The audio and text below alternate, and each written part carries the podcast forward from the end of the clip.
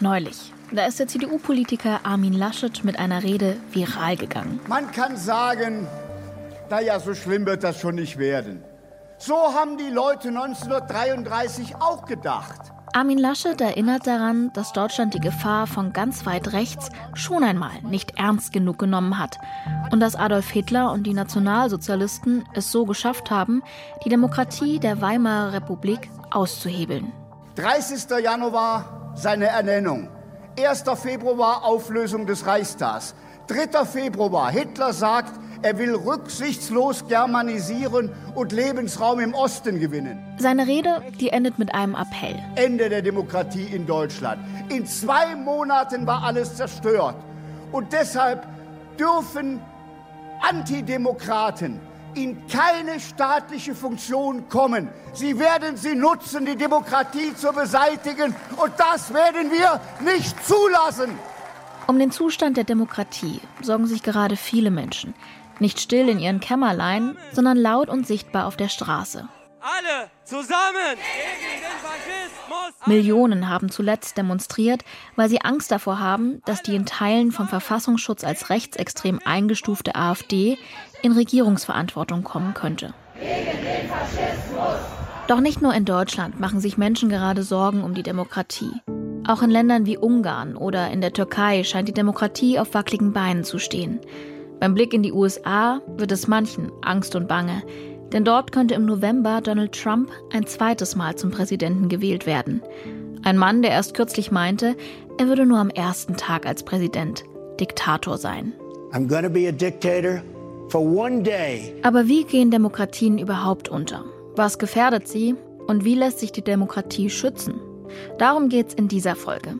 Ihr hört, der Rest ist Geschichte. Ein Podcast vom Deutschlandfunk in dem es um die Fragen von heute und Antworten aus der Vergangenheit geht. Ich bin Antran. Schön, dass ihr dabei seid.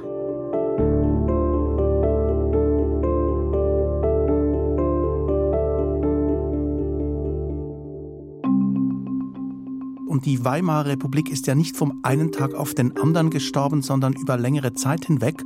Und ich glaube, das ist etwas, wo ich auch denke, die Aktualität heute wieder voll da ist. Das sagt der Politikwissenschaftler André Bechtiger von der Uni Stuttgart. Und sein Spezialgebiet, das sind Demokratien.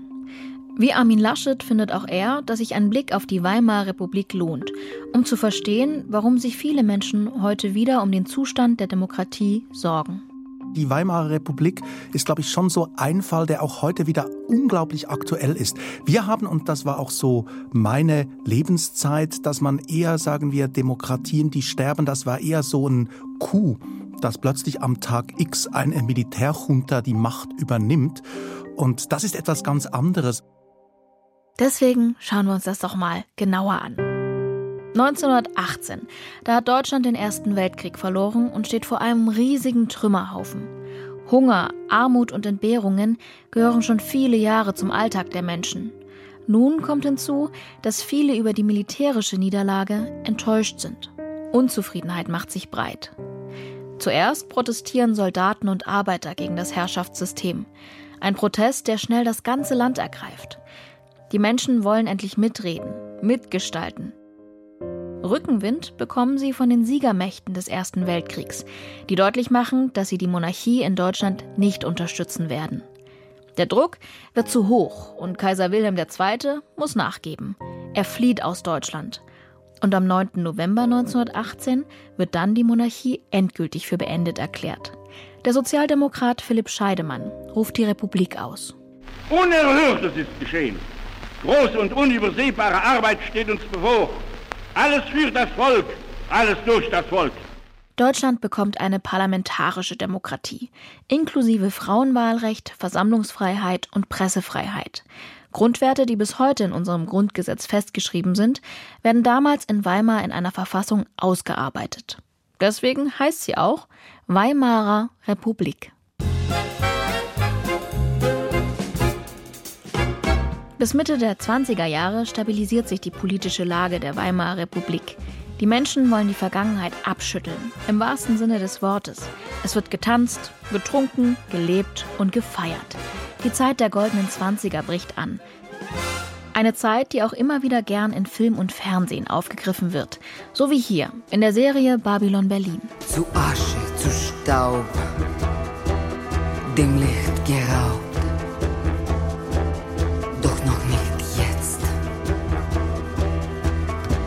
Wunde warten bis zuletzt.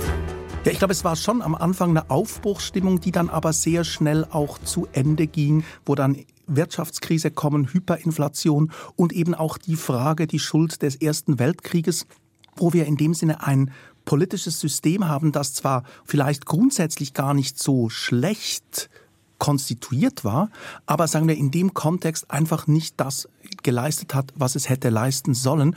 Und dass wir natürlich dann gerade mit der Wirtschaftskrise auch sehr viel Unzufriedenheit produzieren bei vielen Leuten. Und da zeigt die Forschung ganz klar, wenn Wirtschaftskrisen kommen, Leute wirklich verarmen, wirklich in Deprivation gleiten, in dem Moment wählen sie extremere Parteien. Und genau das ist dann auch passiert. Und dann ist einfach die Frage, wo sind dann noch diejenigen, die die Demokratie letztlich absichern? Die sind dann plötzlich nicht mehr sehr zahlreich. Hm. Jetzt sagen Sie, konstitutionell war das eigentlich gar kein schlechtes Konzept. Aber wenn ich jetzt an meinen Geschichtsunterricht zurückdenke und daran mich erinnere, was man alles für Daten lernen musste im Rahmen der Weimarer Republik, wie viele Reichstagswahlen, so und so viele Präsidialkabinette mit den und den Präsidenten. Ich weiß noch, das war unfassbar schwierig, weil das so viele Namen, Zahlen und Fakten waren. Und für mich spricht das für relativ wenig Stabilität. Mhm. Also ich würde mal sagen, wir müssen es, glaube ich, im Kontext anschauen. Was zum Beispiel das System hatte, war ein proportionales Wahlsystem. Proportionales Wahlrecht bedeutet, dass eine Partei so viele Sitze im Parlament bekommt, wie sie verhältnismäßig an Stimmen erhalten hat. Beim Mehrheitswahlrecht ist das anders. Da gewinnt der Kandidat mit den meisten Stimmen die Wahl. Heute sind sich die meisten Forscherinnen und Forscher einig, dass proportionale Wahlsysteme sehr gut sind, weil sie die, die Diversität der Gesellschaft viel besser abbilden als ein Mehrheitswahlsystem. Gleichzeitig besteht aber bei einem proportionalen Wahlsystem die Gefahr der Zersplitterung. Und das ist genau das, was Sie gelernt haben, nämlich dass es eben sehr schwierig war, stabile Mehrheiten herauszubilden. Das ist ja auch der Grund, warum man dann in der Nachkriegszeit diese 5-Prozent-Hürde eingebaut hat, um dieser Zersplitterung entgegenzuwirken zu wirken.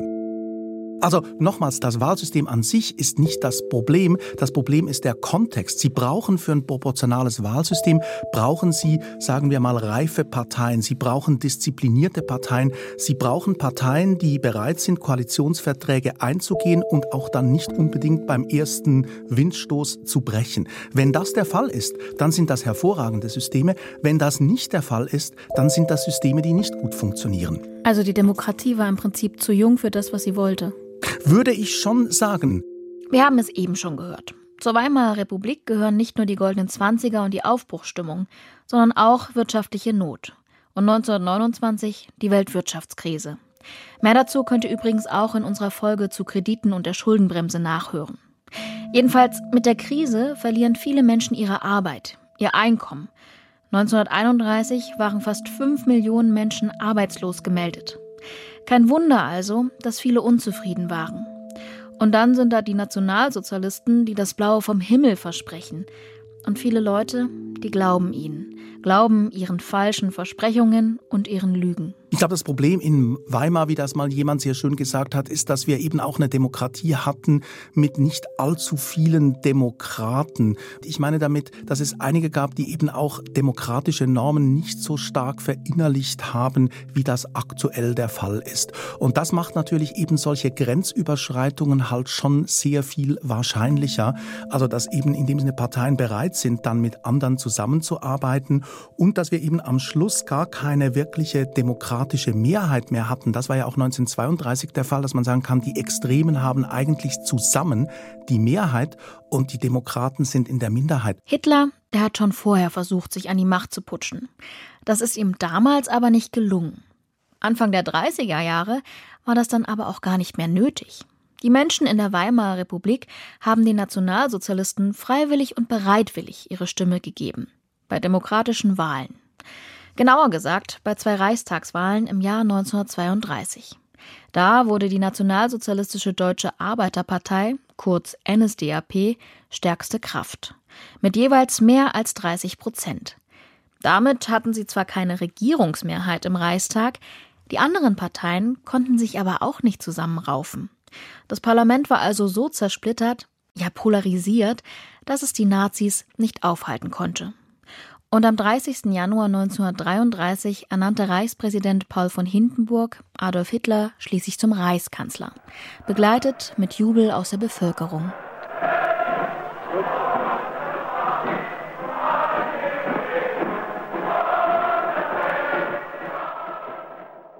Ein weiteres Problem war, damals haben viele Menschen, darunter auch viele Politiker, Adolf Hitler und die NSDAP unterschätzt. Viele haben geglaubt, so schlimm könne es schon nicht werden. Zur Not bekomme man die Nazis schon noch eingehegt. Statt klare Kante gegen Rechtsextreme zeigte die Politik damals eher Beschwichtigungswillen, Appeasement-Politik. Absolut. Also ich denke, wir sind immer natürlich geneigt zu sagen, und das ist auch zum Beispiel heute die Frage, wie wir eben zum Beispiel mit extremeren Parteien umgehen. Es gibt immer noch diese Idee, wenn wir die einbeziehen und wenn wir eben Appeasement machen, dann könnten wir die irgendwie befriedigen, die seien eigentlich schon nett. Und ich glaube, da müssen wir, glaube ich, grundsätzlich uns vielleicht auch klar werden, dass das praktisch nie der Fall ist. Also wenn wir die eine Hand ausstrecken, dann müssen wir auch die zweite hingeben. Aber das ist vielleicht eben ein Lernprozess, der teilweise angesetzt hat, aber sicherlich nie ganz vollständig. Die Demokratie der Weimarer Republik ist also nicht durch eine Revolution oder einen plötzlichen Putsch gestürzt worden. Nein, das war ein schleichender Prozess. Und als die Antidemokraten einmal an der Macht waren, gaben sie die nicht mehr her. So verkündete Adolf Hitler im Februar 1933: 14 Jahre lang haben die Parteien des Verfalls des Novembers der Revolution das deutsche Volk geführt und misshandelt, 14 Jahre lang zerstört, zersetzt und aufgelöst. Innerhalb kurzer Zeit beseitigt Adolf Hitler die gesamte demokratische Verfassungs- und Staatsordnung. Er etabliert das Führerprinzip und die Diktatur in Deutschland. Das funktioniert so einfach, weil die Weimarer Verfassung noch nicht so durchdacht und wehrhaft war im Vergleich zu der, die nach dem Zweiten Weltkrieg für die Bundesrepublik formuliert wurde, die, die wir bis heute haben und die ja auch aus der Erfahrung der Diktatur entstanden ist.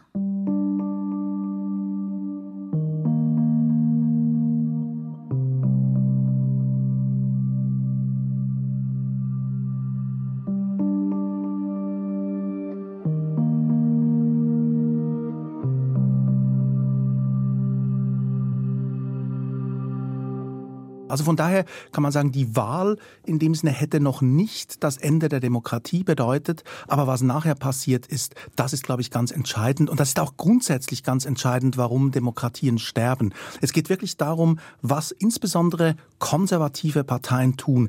Konservative Parteien sind entscheidend für das Überleben oder das Sterben von Demokratie. Warum ausgerechnet die Konservativen? Für die stellt sich die Grundsatzfrage sehr oft, was machen sie mit extremen Parteien auf der rechten Seite. Paktieren Sie mit denen, kooperieren Sie mit denen oder bleiben Sie im demokratischen Spiel und sagen, mit denen machen wir gar nichts und kooperieren mit anderen demokratischen Parteien. Wenn Sie das tun, dann bleiben Demokratien am Leben. Wenn Sie das andere tun und hoffen, dass Sie vielleicht dadurch noch Wähler, Wählerinnen gewinnen, dass Sie vielleicht dadurch auch Ihre eigene Macht erhalten können, dann irren Sie sich ganz gewaltig und das ist genau in Weimar passiert.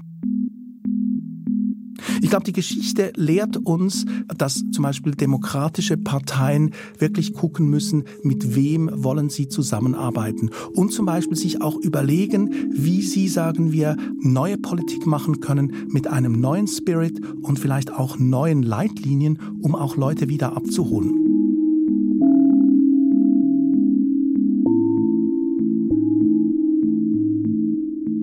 Und ich würde selbst heute sagen, dass zum Beispiel in den USA, wenn jetzt Trump wiedergewählt werden würde, dass wir heute eher das Sterben von Demokratien auf lange Zeit erleben. Das ist nicht etwas, was abrupt passiert, sondern es sind so kleine Überschreitungen, die ständig passieren und die dann irgendwann dazu führen, dass ein ganzes System ausgehebelt werden kann, obwohl ich immer noch überzeugt bin, dass selbst in den USA am Schluss sich dann eben schon auch Kräfte dagegen mobilisieren und dass wir die Demokratie so einfach, wenn sie sehr langlebig sind, nicht aus den Angeln heben können. Sind Sie Optimist? Ich bin Optimist.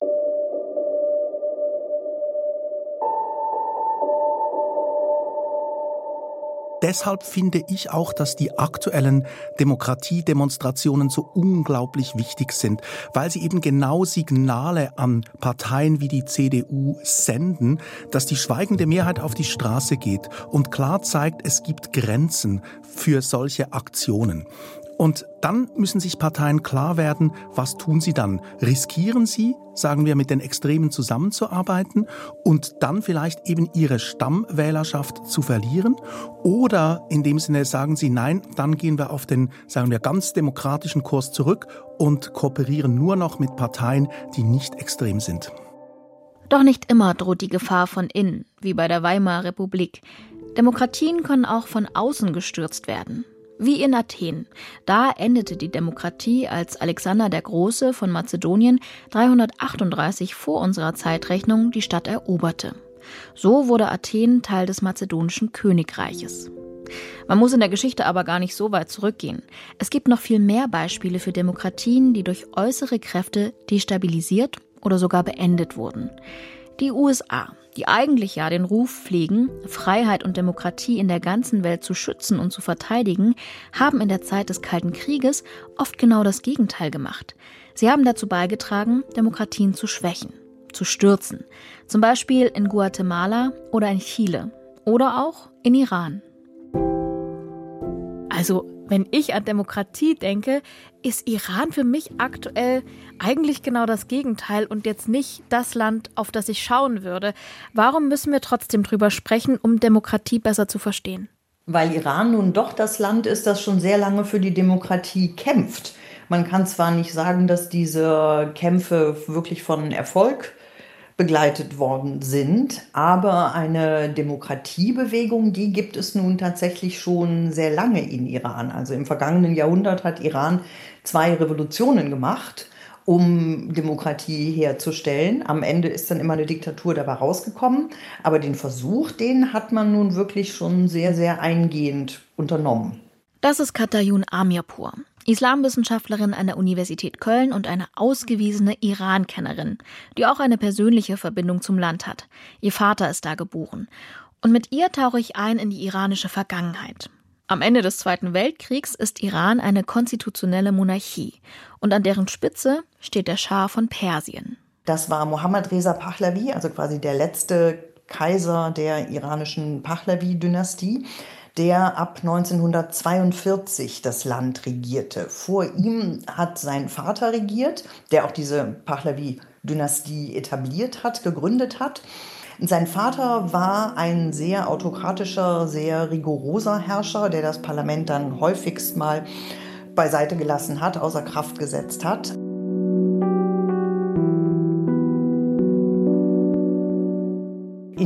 Ersten Jahren dieser Herrschaftszeit von 42 bis 53 war Mohammad Reza Pahlavi ein relativ schwacher Herrscher. Also gegen ihn oder ja, über ihn konnte man relativ gut regieren, was dann verschiedene Ministerpräsidenten auch getan haben und sehr viele Entscheidungen durchsetzen. Und das tut Iran gut. Es gibt mehr Freiheit, für die Presse zum Beispiel. Es entstehen Gewerkschaften, politische Gefangene werden freigelassen. Aber die Monarchie steht schon länger auf wackeligen Beinen. Immer lauter werden die Rufe nach politischer Teilhabe.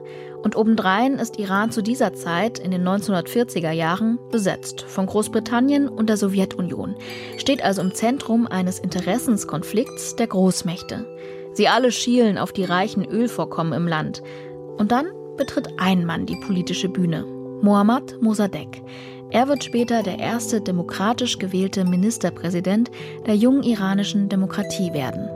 Er war vorher schon in verschiedenen politischen Posten aktiv. Also er war zum Beispiel auch Finanzminister, er war Außenminister in seinen jüngeren Jahren. Er hatte studiert in der Schweiz, obwohl er eigentlich gar kein Abitur hatte, aber weil er zuerst in Frankreich war und das durch etwas obskure Machenschaften dort zugelassen worden war zum Studium, hatten die Schweizer angenommen, dass die Franzosen das schon überprüft hätten mit seinen Studienvoraussetzungen, sodass sie ihn dann zugelassen haben zu einem Studium der Rechtswissenschaften. Er hat dann promoviert über islamisches Erbrecht und kam als Doktor der Juristerei wieder zurück nach Iran.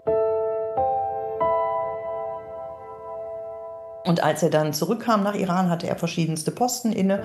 Und er war Mitbegründer der Nationalen Front, der Jebhe Milli, was bis heute eine Partei ist, die zwar verboten ist, die aber noch einen ausgesprochen guten Ruf unter iranischen Oppositionellen genießt und auch noch recht viele Mitglieder hat. Also offizielle Mitgliederzahlen gibt es natürlich nicht, aber es gibt immer mal wieder Intellektuelle, die sich genau diesem Jebhe Milli-Kreis zugehörig fühlen. Wo im politischen Spektrum kann man die sich vorstellen? Links, Mitte links. Und in der Politik sorgt Mohammad Mossadegh für Schlagzeilen. Das macht er so. Im Dezember 1944 wird ein von ihm eingebrachtes Gesetz im iranischen Parlament verabschiedet. Das verbietet die Erteilung von Ölkonzessionen in Kriegszeiten. Er dreht sozusagen den Ölhahn zu. Das hält allerdings nicht allzu lang, denn nach dem Kriegsende stürzt sich die britische Anglo-Iranian Oil Company auf die iranischen Ölvorkommen und beutet sie aus. Der Schah versucht zwar ein faires Abkommen mit dem Unternehmen zu schließen, scheitert aber. Und die Lage spitzt sich weiter zu, als der vom Schah eingesetzte Ministerpräsident General Ali Rasmara im März 1951 von einer Gruppe der Nationalen Front ermordet wird. Die Nationale Front ist übrigens auch die Partei, der auch Mohammad Mossadegh angehört. Der Mord schüchtert vor allem diejenigen ein, die gegen eine Verstaatlichung des iranischen Öls sind. Eine ideale Ausgangslage für Mohammad Mossadegh, der auf genau diese Chance gewartet hat. Und als er dann Ministerpräsident war, also von 1951 bis 1953 und das iranische Erdöl verstaatlicht hat, da hat er sich sehr viele Gegner gemacht damit, weil er mit einem Ermächtigungsgesetz regiert hat, also per Dekret und gegen das Parlament. Und insofern muss das, glaube ich, ein bisschen umgeschrieben werden, dieses iranische Narrativ. Es gibt da auch durchaus neuere Forschung zu, die eben klarstellt, dass er eigentlich eher Autokrat war. Er ist demokratisch gewählt worden, also das ist natürlich richtig. Und das sind dann in der Folge die meisten Ministerpräsidenten oder Staatspräsidenten nicht. Auch jetzt in der seit 45 Jahren bestehenden Islamischen Republik kann man kaum von demokratischen Wahlen sprechen. Aber als er dann an der Macht war, hat er durchaus seine eher autokratischen Züge zeigen lassen. In seinem Heimatland wird er bis heute trotzdem als Verfechter der Demokratie gesehen und geschätzt. 1951 also wird Mohammad Mossadegh zum Ministerpräsidenten gewählt. Er ist damals schon fast 70 Jahre alt. Wer sich heute alte Schwarz-Weiß-Bilder von ihm anschaut, sieht da einen hageren Mann mit langem Gesicht und Halbglatze und stets gespitzten schmalen Lippen. Er scheint ein bisschen unsicher auf den Beinen zu sein, gilt politisch aber als umso entschlossener. Das kann man auch den Worten seiner Antrittsrede entnehmen. Unsere langjährigen Verhandlungen mit anderen Ländern haben bisher keine Ergebnisse erzielt. Mit den Einnahmen aus dem Öl könnten wir unseren gesamten Haushalt decken und Armut, Krankheit und Rückständigkeit unter unserer Bevölkerung bekämpfen. Ein weiterer wichtiger Aspekt ist, dass durch die Beseitigung der Macht des britischen Unternehmens auch Korruption und Intrigen, durch die die inneren Angelegenheiten unseres Landes beeinflusst wurden, eliminiert würden. Sobald diese Bevormundung aufhört, wird der Iran seine wirtschaftliche und politische Unabhängigkeit erreicht haben. Und die iranische Bevölkerung ist begeistert. Also ich glaube, was wirklich an vorderster Front stand, war Unabhängigkeit. Es ging um eine Unabhängigkeit von ausländischen Mächten. Großbritannien hat Iran ja nie streng genommen kolonialisiert, aber es war ein quasi kolonialer Status, in dem sich Iran befunden hatte seit vielen Jahren. Iran war jahrelang aufgeteilt zwischen Großbritannien und der Sowjetunion. Und diese Abhängigkeit von den beiden Mächten, das war etwas, was die Bevölkerung tatsächlich sehr stark umgetrieben hat. Die gesagt haben, wir wollen einfach unabhängig sein. Wir wollen eine unabhängige Politik haben. Wir wollen nicht, dass unser Schah quasi eingesetzt wird von den Westmächten oder abgesetzt wird, wie es 42 geschehen war.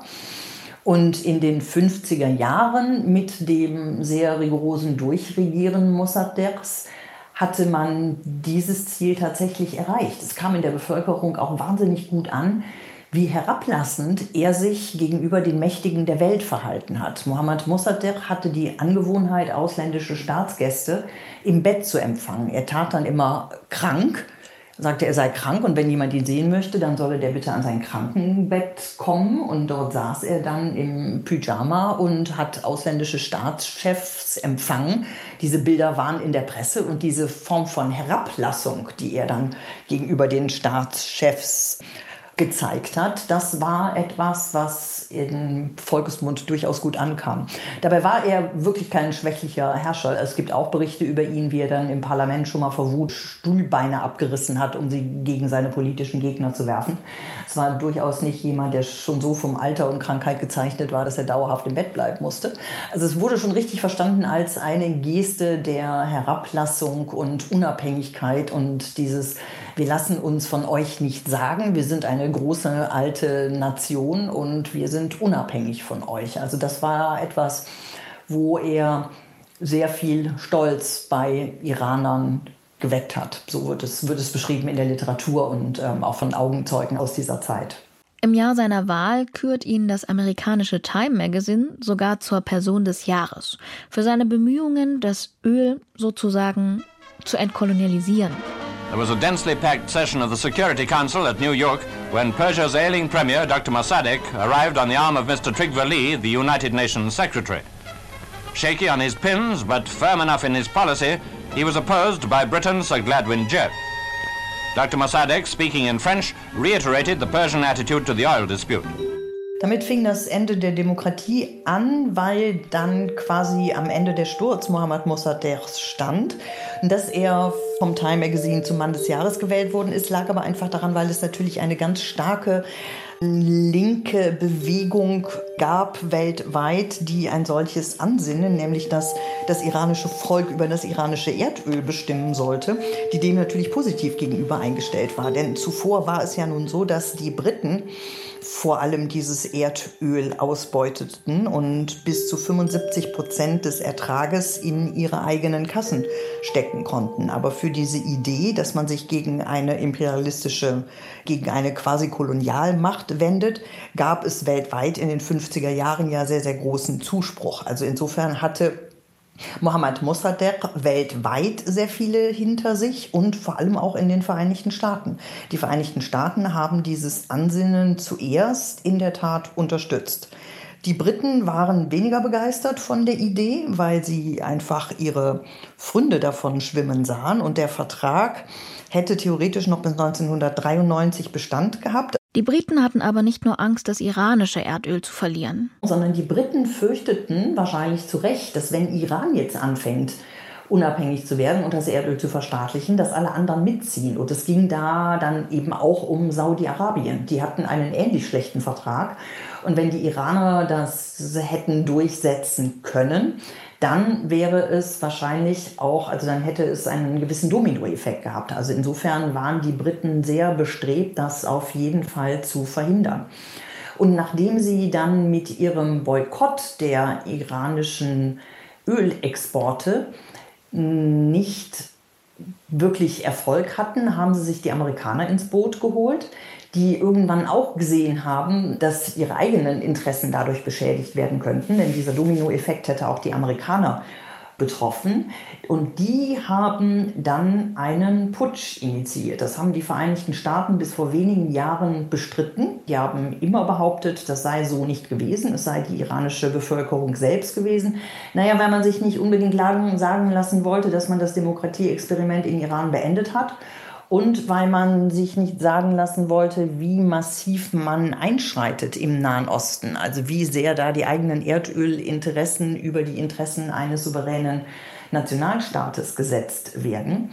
Aber ähm, irgendwann musste dann die CIA die Akten freigeben vor einigen Jahren und dann hat Madeleine Albright zum ersten Mal, also damals als US-Außenministerin, zugegeben, dass es ein von den USA initiierter Putsch war, der Mossadegh dann gestürzt hat. Also man hat den Ressourcenkampf über die Demokratie oder beziehungsweise über den Erhalt der Demokratie gesetzt auf Seiten Großbritanniens und den USA. Das war ja nicht das erste oder das letzte Mal, dass sie das gemacht haben. Ja, in der Tat. Also da standen dann die eigenen Interessen, die der USA und Großbritanniens durchaus über denen eines Staates in der damals noch sogenannten dritten Welt. Hauptsache eben, man kommt billig an das Öl, das man in so großem Stile braucht. Und da ist es dann nicht mehr so weit her mit dem ganzen Diskurs über Unabhängigkeit, Freiheit, Menschenrechte. Das ist man dann ja doch gerne zu opfern bereit für die eigenen Interessen. Als erster US-amerikanischer Präsident erkennt Barack Obama 2009 die Rolle der USA am Putsch 1953 an. In the middle of the Cold War, the United States played a role in the overthrow of a democratically elected Iranian government. Aber was war da jetzt genau passiert? Kurz gefasst, im Sommer 1953 planen der britische und US-amerikanische Geheimdienst gemeinsam den Putsch. Auf britischer Seite startet die Operation Boot, auf amerikanischer Seite Operation Ajax. Konkret heißt das, sie bestechen Politiker, Offiziere und Geistliche und versuchen sie zur Opposition gegen Mossadegh aufzuwiegeln. Auch den Schah überreden sie zum Putsch, der daraufhin ein Dekret verabschiedet, das den Ministerpräsidenten des Amtes entheben soll. Doch Mossadegh wehrt den Angriff vorerst ab und verkündet, einen Staatsstreich vereitelt zu haben. Zumindest für den Moment sieht es nach einem Erfolg für ihn aus. Der Schah muss ins Ausland fliehen. Am 19. August kommt es allerdings zu einer Straßenschlacht zwischen Mossadegh-Anhängern und Putschisten vor dem Privathaus des Ministerpräsidenten. Und an deren Ende wird Mohammad Mossadegh festgenommen. Wobei es in der Tat auch heutzutage zur Ära Mossadegh Forschungen gibt, die sagen, so groß war der Anteil der ausländischen Intervention eigentlich gar nicht. Das wird jetzt zum Teil auch sehr stark übertrieben und man könne sowieso nicht ganz nachvollziehen, was da in den Tagen, diesen berühmten Tagen des Jahres 1953 passiert ist. Also ob der Anteil der Amerikaner so groß ist, wie manch frühere Forschungsliteratur das gerne behauptet. Mossadegh ist also festgenommen, die Demokratie gestürzt und der Schah, der iranische Monarch, kehrt zurück ins Land. Dieses Mal als Alleinherrscher von den USA unterstützt, weshalb ihn viele als Marionette der Amerikaner ansehen. Bis 1979. Dann kommt es wieder zu einem Umsturz in Iran. Der islamische Rechtsgelehrte Ruhollah Khomeini, der den neu eingeführten Titel Ayatollah trägt, hatte schon Anfang der 1960er Jahre gegen die Politik des Schahs mobil gemacht. Später musste Ayatollah ins Exil. Erst in den Irak, dann nach Frankreich, wo er den Aufbau einer Theokratie, also einer islamischen religiösen Herrschaft plant. 1979 kehrt Khomeini zurück nach Iran. Dort ruft er die Islamische Republik aus. Kurz zuvor war der Schah geflohen. Es ist der Beginn eines neuen autoritären Regimes in Iran. Dieses sei auch eine Folge des Putsches von 1953, sagt Islamwissenschaftlerin Katayun Amirpur.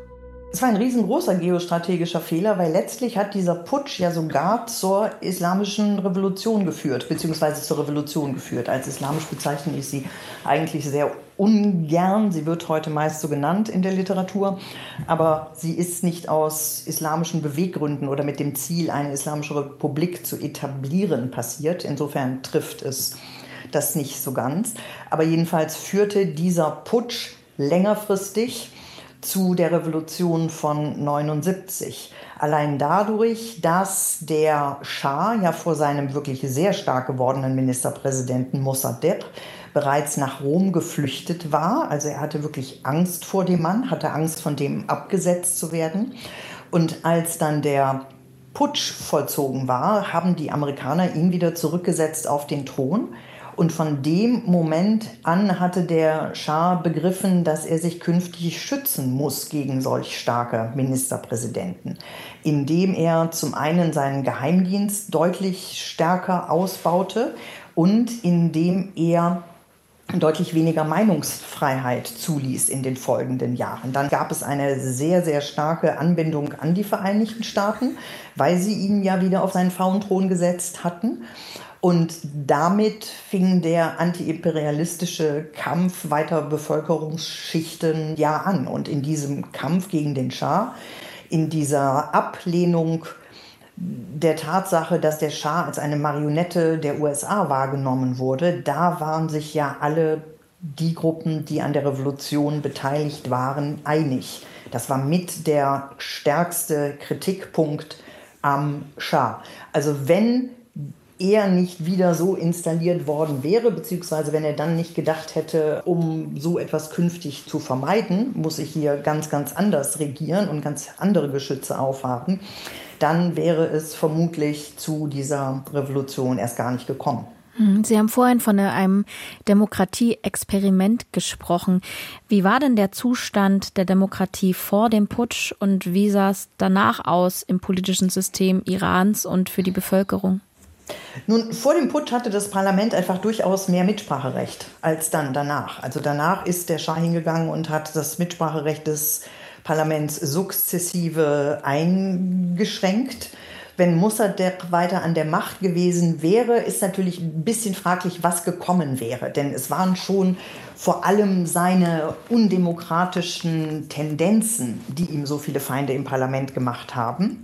Also er hat durchaus versucht, autokratisch zu regieren. Aber er hat auch längerfristig versucht, die Macht des Schahs zu beschneiden. Also seiner Auffassung nach wäre, wenn er das hätte durchsetzen können, wäre der Schah nicht mehr gewesen als das, was die Queen of England all die Jahrzehnte war und was jetzt der König von England ist, nämlich eine rein repräsentative Figur, die bei den ganz konkreten politischen Entscheidungen nichts zu sagen hat. Und das hat der Schah dann ab 53 vollkommen verändert. Also da gab es kein Parlament mit großem Mitspracherecht mehr. Er hat schon vorher, aber ab dann ganz besonders alle Parteien verbieten lassen. Er hat eine eigene Partei gegründet, eine Einheitspartei, obwohl es und zwischendurch gab es dann mal die, wie sie im Persischen genannt wurde, die Yes-Partei und die Yes-Sir-Partei, die ihm sowieso alle äh, mhm. beide vollkommen hörig waren. Das ist dann eben kulminiert in dieser Einheitspartei, die er in den 70er Jahren gegründet hat. Und das wäre vermutlich alles anders gekommen, wenn Mossadegh noch länger an der Macht hätte bleiben können. Wobei ich mir nicht sicher bin, ob er da nicht einfach als autokratischer Herrscher quasi in Schah-Manier regiert hätte. Was passiert eigentlich mit Mohammed Mossadegh? Mohammed Mossadegh wird vor ein Kriegsgericht gestellt und wird zu einigen Jahren Gefängnis verurteilt und danach lebte er unweit von Teheran in einem seiner Familiensitze quasi in Verbannung. Also er durfte dieses Dorf Ahmedabad nicht mehr verlassen bis zu seinem Tod und ist dann da auch gestorben und liegt auch dort begraben. Ist er in dem Sinne eine tragische Person oder wie wird an ihn erinnert? Also heutzutage fahren tatsächlich immer mehr Menschen nach Ahmedabad. Der Ort ist gar nicht so leicht zu finden. Es gibt nicht mal ein Straßenschild, weil die Regierung verhindern möchte, dass die Leute dahin finden. Aber wenn man sich einigermaßen auskennt und Leute in der Gegend fragt, findet man zu seiner Grabstätte, die quasi im Wohnzimmer seines Hauses liegt. Und ich habe in den letzten Jahren beobachtet, dass da wirklich immer mehr Menschen hinpilgern und seiner gedenken. Mit Mohammad Mossadegh wurde auch die iranische Demokratie vorerst begraben was viele Iranerinnen und Iraner bedauern. Sie sehnen sich nach Demokratie und Freiheit.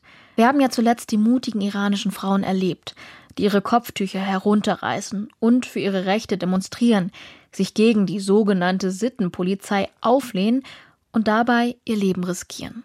Nun, wenn ich heute mit Iranern rede, die in Iran leben, dann sagen die mir zum Beispiel immer, ich verstehe nicht, wieso ihr so eine geringe Wahlbeteiligung habt in euren Ländern. Wie kann das sein?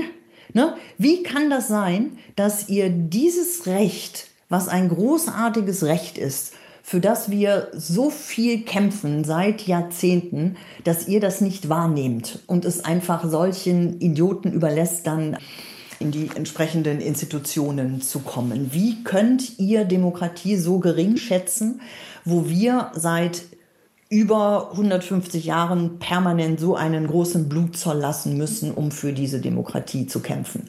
Also das finde ich, könnte man aus dem Beispiel Iran lernen, wie es laufen kann, wenn man die Demokratie nicht wertschätzt und das mehr oder minder, wenn man das alles so locker schleifen lässt, wie wir das häufig tun in unseren Demokratien. Dass die Demokratie nicht Selbstverständliches ist, dass sie geschützt werden muss, das denke ich auch oft. Vor allem, wenn ich auf aktuelle politische Entwicklungen weltweit schaue.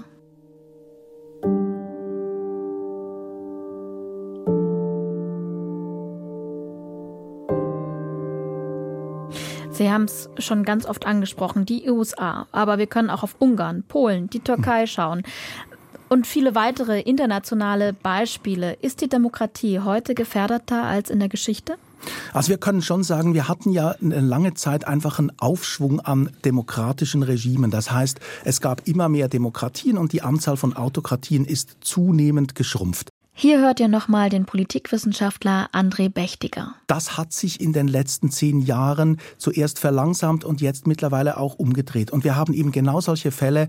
Polen, was jetzt zwar wieder in eine andere Phase getreten ist, aber zum Beispiel Ungarn, das wirklich so ein klassisches Democratic Backsliding erlebt hat, wo in dem Sinne am Schluss eben eine Partei Viktor Orban in dem Sinne sich in dem Sinne die Macht so weit erweitert und auch die liberalen Rechte einschränkt, dass am Schluss eigentlich das keine Demokratie mehr ist. Und ich glaube, das ist auch für mich die, sagen wir mal, verblüffende und auch große Gefahr, dass wir das eben so Schritt für Schritt und auch hinterhältig und raffiniert tun können. Weil das sind nie die ganz großen Schritte, dass man sagen kann, ich wäre jetzt gerne ein Diktator. So passiert das eben nicht. Und das macht mir schon zu denken. Aber ich denke eben auch immer, wir müssen sehr oft, und das ist vielleicht eine ganz konservative Botschaft, manchmal das bewahren, was wir Gutes haben. Also zum Beispiel so Sachen wie, sagen wir, sehr langweilige Dinge. Ich sage es jetzt mal ganz provokant, wie zum Beispiel öffentlich-rechtliche Rundfunk- und Fernsehsysteme. Weil man kann sehr gut zeigen, dass gerade in solchen Gesellschaften, die solche öffentlichen Mediensysteme haben, dass dort zum Beispiel die Polarisierung und auch der öffentliche Diskurs ein anderer ist als in Systemen wie in den USA, wo es das nicht gibt. Also manchmal müssen wir eigentlich alte Institutionen, die manche fast für antiquiert anschauen, bewahren, um eigentlich das zu bewahren, was wir am Schluss gerne haben und was uns auch sehr viel bringt, nämlich Demokratie, liberale Demokratie, die uns, würde ich mal sagen, sehr vielen ein sehr gutes Leben bereiten kann. Bringt mich zu einem anderen Gedanken. Sich Sorgen um die Demokratie zu machen, ist genau richtig. Und dazu gehört auch, dass wir sie alle jeden Tag pflegen.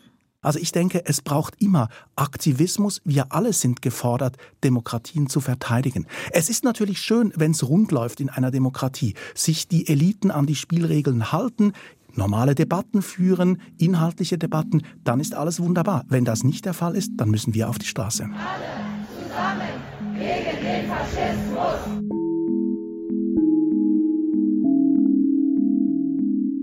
Ich würde sagen, es sind zwei Dinge. Also auf der einen Seite haben wir ein Großteil der Parteien, die ganz demokratisch ausgerichtet sind und sich ja eben jetzt auch in diese Demokratieproteste nicht nur einspannen lassen, sondern die auch unterstützen. Also wir haben eigentlich ganz viele, die Demokratie nicht aufgeben werden. Zweitens haben wir ganz viele Bürgerinnen, Mehrheiten, die ganz klar auch Grenzen setzen und sagen würden, die liberale Demokratie, die möchte ich erhalten, deshalb auf die Straße gehen. Und ich glaube, dieser Mix wird auch dazu führen, dass Deutschland demokratisch erstaunlich stabil bleibt, auch wenn das jetzt aktuell vielleicht für manche ein bisschen anders ausschaut.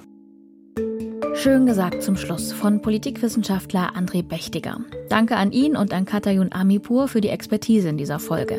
Produktion und Regie hat Karina Schröder übernommen, Redaktion Monika Dietrich, recherchiert hat das Ganze Magdalena Puls. Und jetzt aufgepasst, denn hier passiert etwas, was nicht häufig vorkommt. Ihr bekommt die passende Stimme zum Namen, denn Magdalena werdet ihr an dieser Stelle zukünftig häufiger hören. Ich mache nämlich demnächst für ein paar Monate Pause und dafür unterstützt Magdalena das Host-Team. Deswegen will ich sie euch an dieser Stelle etwas genauer vorstellen und sage Hi Magdalena. Hi. Sag mal, du und Geschichte, warum passt das eigentlich so gut zusammen? Ich bin freie Journalistin, das heißt, dass ich so im Normalfall ganz viele verschiedene Sachen mache aber ich habe schon eine lange Liebe zu Audioformaten und zu Geschichtsthemen und freue mich deswegen jetzt natürlich doppelt, dass ich jetzt hier nochmal tiefer gehen, das ausleben darf. Also Audio und Geschichte sozusagen. Das kann ich nur bestätigen. Geschichtspodcast, beste, was es gibt auf der Welt. was hast du dir denn vorgenommen für deine Zeit als Host bei Der Rest ist Geschichte? Ja, also erstmal natürlich mich hier irgendwie dem tollen Team, das diesen Podcast ja, ich glaube schon seit einem Jahr Macht so einigermaßen würdig erweisen zu können, so dass mir das Wichtigste. Aber hm, so ganz generell ist mir bei Geschichtsformaten immer wichtig, dass man Zusammenhänge nicht nur gut verständlich, sondern auch, ja, ich sag mal, möglichst wenig langweilig rüberbringt, so dass auch Menschen, die vielleicht nicht Geschichte studiert haben, am Ende so die Möglichkeit haben, da auch eine Leidenschaft dafür zu entdecken, so wie es eben auch bei mir war am Ende. Und worauf freust du dich am meisten? Also ich freue mich wahnsinnig auf die Gespräche mit den Wissenschaftlern und Wissenschaftlerinnen, weil das ist schon so meine Erfahrung mit Geschichtsthemen gewesen. Also man kann viel recherchieren, aber der Einblick, den Personen haben, die sich einfach schon Jahre ihres Lebens professionell damit auseinandersetzen mit so einem Thema. Also das ist einfach schon immer was Besonderes für mich und es ist auch schön, da seine dummen Fragen stellen zu können, sag ich mal. Also mein Geschichtslehrer hat früher einmal gesagt, es gibt keine dumme Fragen, nur dumme Antworten. so ein richtiger Lehrerspruch, ne? Ja. Und hast du eine Lieblingsepoche oder eine Lieblingszeit in der Geschichte, wo du dich so richtig reinarbeiten kannst oder dich auch manchmal reinträumst, dein römisches Reich sozusagen? mein römisches Reich. Ich habe schon eine große Liebe fürs 19. und 20. Jahrhundert. Ich glaube, das ist nicht so besonders, aber es ist einfach diese Zeit, in der so wahnsinnig viel passiert ist und in der unsere Welt, wie sie heute ist, so in ihrer Wiege lag. Also die großen wissenschaftlichen Innovationen, die da irgendwie stattgefunden haben und so. Das fasziniert mich schon sehr. Und auch manchmal zu sehen, wie weit die damals schon waren. Also wie lange es schon die Frauenbewegung gibt und all diese Dinge. Also das ist für mich eine spannende Zeit. Hm. Und weißt du schon, was deine erste Folge wird? Wann hören dich unsere Hörerinnen und Hörer das allererste Mal? Genau, wir arbeiten schon dran. Meine erste Folge läuft auch schon bald. Und zu einem super spannenden Thema, wie ich finde. Und zwar schauen wir uns das Geschichtsbild von Wladimir Putin an, mit dem er ja ganz viele seiner politischen Handlungen auch legitimiert. Ja, und ich kann schon mal sagen, ich hatte mich davor sogar schon mal ein bisschen mit dem Thema auseinandergesetzt, aber jetzt im Gespräch mit den Experten und Expertinnen ist mir schon vieles noch mal klarer geworden, würde ich so sagen. Schön, dass du dabei bist. Vielen Dank. Genau, das ist also Magdalena Puls, die neue Stimme bei Der Rest ist Geschichte. Ich hoffe, dass ihr sie mit offenen Ohren empfangt. Mein Name ist Antran und vor der kleinen Pause gibt es auch noch ein paar Folgen mit mir. Darauf freue ich mich vor allen Dingen, wenn ihr dann auch wieder dabei seid. Bis dahin macht's gut und tschüss.